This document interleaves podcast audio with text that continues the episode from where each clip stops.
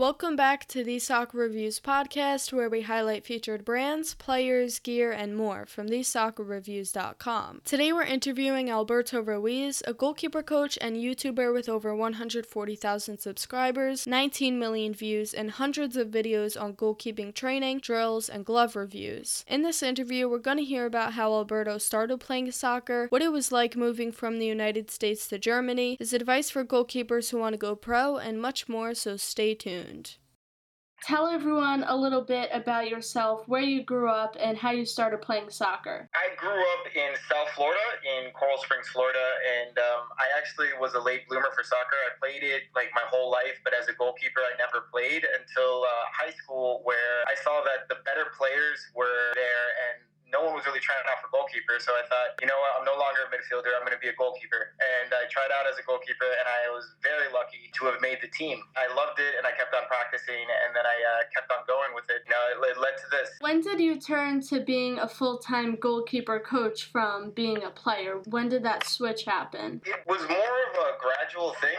I started coaching maybe when I was about 18 years old. I started right in my freshman year of college. My coach at the time had told me you seemed like a, a good fit, and there was a NSCAA uh, license being done near nearby my area. I was living in South Carolina at the time, so I decided to go out and, and do that uh, while I was still playing. And then I just randomly called up uh, Lexington County Soccer Club in South Carolina, and I told them, "Hey, I'm nearby. I'd love to train your goalkeepers." And then one day to the other, next thing I know, I was coaching at the same time as I was playing in college, and then when I left the college, I just kept on coaching pretty much. Just stayed doing it. Don't you also coach in Germany now? You're a director at a club over there? Yeah, so uh, when I was, uh, I finished over there in South Carolina, I moved down to Orlando and I was living and playing in Orlando. And then um, I was coaching in South Orlando Soccer Club.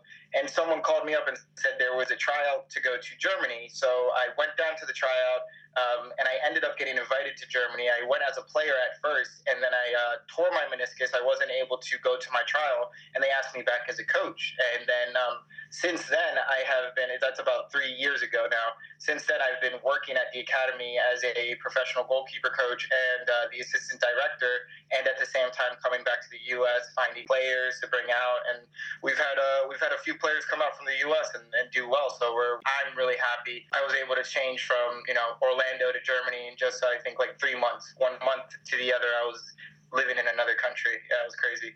What was that like? What was that transition like from Orlando to Germany? Really difficult and fun at the same time. Like uh, it was cold. I am like uh, I'm so used to the heat, so like cold. I couldn't I couldn't like go out in shorts. I had to just I, I normally went on training like three pairs of clothes. You know, it was it was really really bad. And then just getting used to landing on snow and landing on hard ground when it's uh, cold.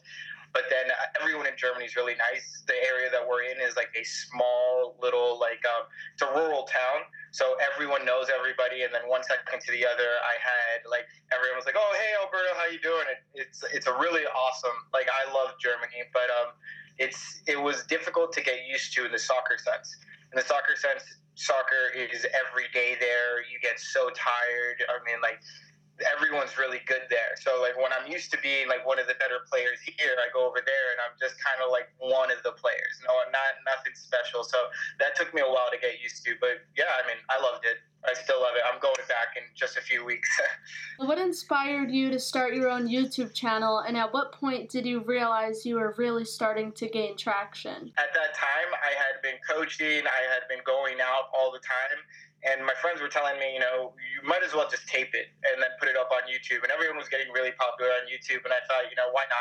um, I just started like following. I copied actually the girls who do the makeup tutorials. I saw them; they were really popular, and I was just like, "Well, what they're doing is really easy. Let me see if I can do that for goalkeeping, for soccer stuff." And then it turned out it was really easy, and I really enjoyed it. I started doing it for myself and having fun with it, and then it grew. I don't know when it became a thing. Maybe around like when I went to Germany, uh, I had about thirty-four thousand when I first went uh, subscribers, and at that time, people were like, "Wow, you're really really big," and I was like, "Oh wow, I didn't I didn't really think about that." But um, for me, it's I never really feel like like that, you know, because in the in the area that I'm coaching at, there's actual really big players. There's really big coaches that play Bundesliga and everything. So when I go up to a Bundesliga player and he's just like, "Yeah, I'm playing," you know, in a third division, a second division, I was like, "I have a hundred thousand subs." That that means nothing to them, you know. Um, but it, maybe around like that time when I started to go to Germany and people were noticing me in Germany and other areas, and I was like, "Oh, I saw your video." So yeah, maybe then. What has it been like balancing being a busy goalkeeper coach and also running your own YouTube channel? It has been, especially the last few weeks. I, am sure you've noticed I haven't been uploading as much. It has been um, really difficult really, really difficult because, you know, uh, I want to focus on my players. I want to sell my players. I want to move them. Uh, as a goalkeeper, you need to be working every single day. You stop for one week, you stop for nine days, and you get back in goal and you feel slow. You can't dive. You can't jump after the ball. So when I focus on my goalkeepers, I can't focus on me anymore. And that's what's been happening lately, especially because uh, I have field players as well, and I have to make sure the field players are doing the right things, and working well. So um, it's been crazy hard because then I have to do a training session at 10 a.m., training session at 3 p.m., and then come home and I have maybe four hours of video, and then sit down, edit that video, do a voiceover, which takes maybe another 13, 14 hours, and then put it out and make sure it's all good so everything comes out clean, you know, and that lately it's been hard, but um, that's because I'm moving and I'm, i just got into a new apartment. But I think in a, in a little while we're going to fix that up, and then uh, I'm going to be uploading again two three times a week. But yeah, it's I, am sure you know how, how hard it is to get these things uh, rolling and then keep that consecutive upload going. You know. I saw you had a bad experience with those strapless Nike Vapor Touch Elite gloves. How did they rip, and what yeah. was your reaction when they did? So they ripped when I was putting them on but uh, they they had initially ripped when um, I was first putting them on, but it wasn't a huge rip. It was just like at the seams, and I was just kind of like, oh no, you know that happened with the Adidas Predator Pro that I did a few years back, and I was just like, okay, so that's something to pay attention to. As time kept on going, each time I put it on, put it on, the rip got worse, and then as I looked a little closer, I could see that the stitching was just one line of stitching. Normally, when you're when you're in that area, you have at least three lines of stitching to make sure if one stitch rips, you know, it's backed up. And uh, this didn't have that. And then I was doing a close up, like showing, like, oh, well, you can still put the gloves on and the latex is good. When um, I just pulled on it and the thing, like, I heard the rip and I didn't put it together right away. At first, like, I heard the rip and I was like, I turned and I looked down. I was like, no way. And I was like, this is, at first, I was annoyed because, you know, they $150. But then I was thinking, like, this is huge. This is one of the big popular gloves. Like, at least we we have something to pay to show for it. Like don't don't get these gloves, right? And then I was really really uh, worried because everyone always has their own opinions. You know, like, oh, you did this for your own, you did this for your video, you did this to make it look good or, uh, or get big. And then, like, to see so many other people with the same issue, and it's just like, all right, see, I'm, I wasn't just trying to rip the gloves. Like, I was, I tried very hard to give every glove the fairest review, you know? Your review and playtest video for those Nike gloves got over half a million views. What was it like to see a video go that viral? Awesome super, super, super cool. I mean, uh, I had the International Goalkeeping Conference the next week after that, or about two weeks after that, and every coach, even the coach uh, from Liverpool, even uh, Jose Zambada, was like, "Oh, I saw your video on the Nike gloves or the Nike gloves," and it, was just really weird to be like, "Oh, okay, cool, yeah." Uh, uh, like uh, when we started the speech and we were talking, like when I started talking, the coaches all turned and they're like, "Hey, we saw you somewhere. I know your voice from somewhere." And it's just like, "Yeah, I do reviews," and that was really really weird. It's it's a it's a weird moment to know that like oh these people know me and I don't know them. And like it also is kind of annoying because like sometimes people can like have an idea about you an opinion about you before and then you have to kind of be like no i'm not i'm not just a glove guy. You know i do also do coaching stuff. So but it's it's been cool. It, it was really really cool. What's your favorite goalkeeper glove on the market right now? And what do you generally look for in a glove? I think that question comes down to what you have, what your means are. You know, if you're a semi-pro level goalkeeper and you get gloves, or a professional goalkeeper that gets gloves a lot, and you get a whole a whole box full of them, Uhlsport, Adidas are the go-tos. They're the top of the top of the line. Uhlsport probably being the best uh, goalkeeper brand, but then I, I personally love the Adidas Predator Pro. It's a really, really like great fitting glove. It just doesn't last at all. So like, you know, if, if you're a pro and they send you a big box of them, yeah, use those. But if not, if you're at a lower level, there's uh, you know you don't have uh, your own sponsorship, right? Then there's great brands like uh, NGA, Keep Air, well, West Coast Goalkeeping, all of them just as good as Adidas, just as good as Uhlsport in a lot of things. Let's like compare like a Benz to a Honda or something. They're they're both going to get the job done and do it superbly well. Just that uh, the nicer glove Uhlsport might have a little more features, but like West Coast is just as good as some of these brands. So it comes down to like finding the cut that fits best for you and then going across on all brands and finding that just that hits all the points. Every single person has their own favorite glove, but I would say mine is a, is a tight fitting uh, Adidas Predator. I really like the Ace Trans Pro that came out a few months ago.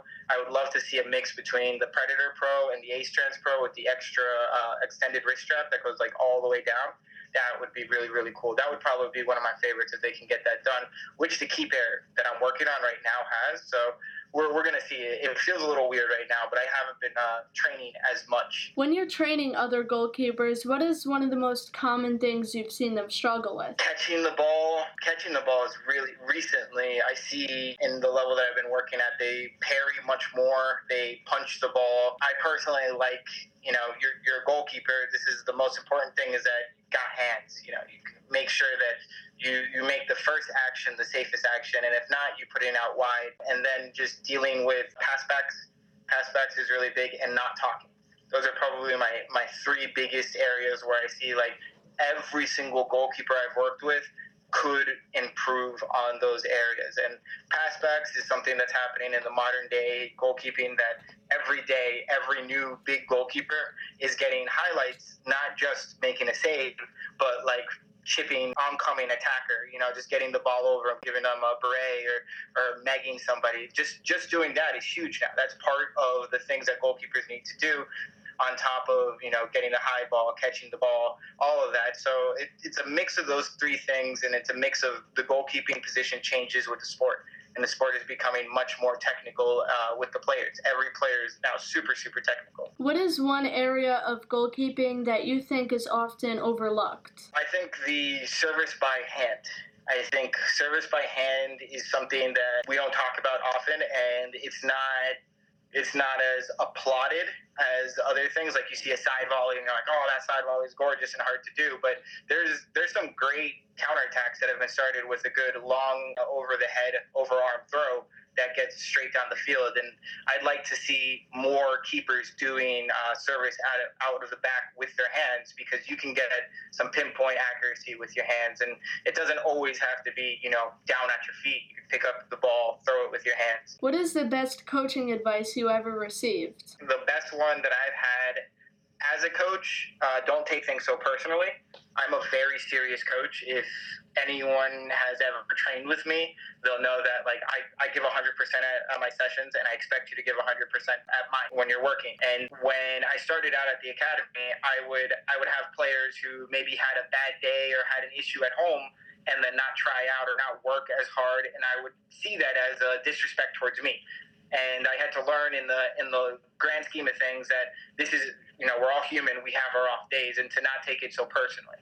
Um, as a coach that was one thing that I learned. As a player uh, one of the best things a coach ever told me was uh, treat the field as your haven. You know if you have problems let those problems disappear. Don't bring them onto the soccer field because it's going to weigh you down goalkeeper doesn't need anything weighing them down because we need to fly. That always stuck out to me. So on the field, I, I try like I'm only focused on soccer. Off the field, you know, then then you let whatever issue happens. But it's a it's a great way to like uh, work out emotions, work out issues. I, I see soccer as a big um, cathartic release sometimes. So, who is your favorite goalkeeper ever and why? I love Iker Casillas. Iker Casillas was in his prime when I was just starting out. I was not even goalkeeper at that time, and he was known as El Santo. Uh, Madrid, like made huge, huge starts. Started with when when he was like 17.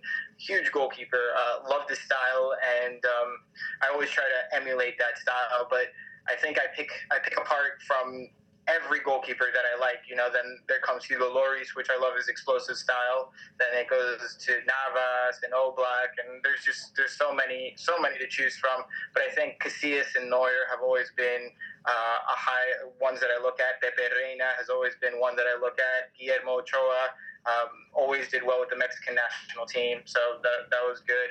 Um, and then obviously Higuita, which uh, being Colombian, Rene Higuita, who did the Scorpion, you know, everyone wants us to be crazy like like him. There's a lot of guys to look up to. Farid Mondragon, which um, is, is really really good. So a, a mix of all of those. I think I just I idealized the position more. Just like getting up there is if you can do that, you're you're up with the best, right? What advice would you give to a young goalkeeper who wants to become professional? Play as much as you can, practice as much as you can.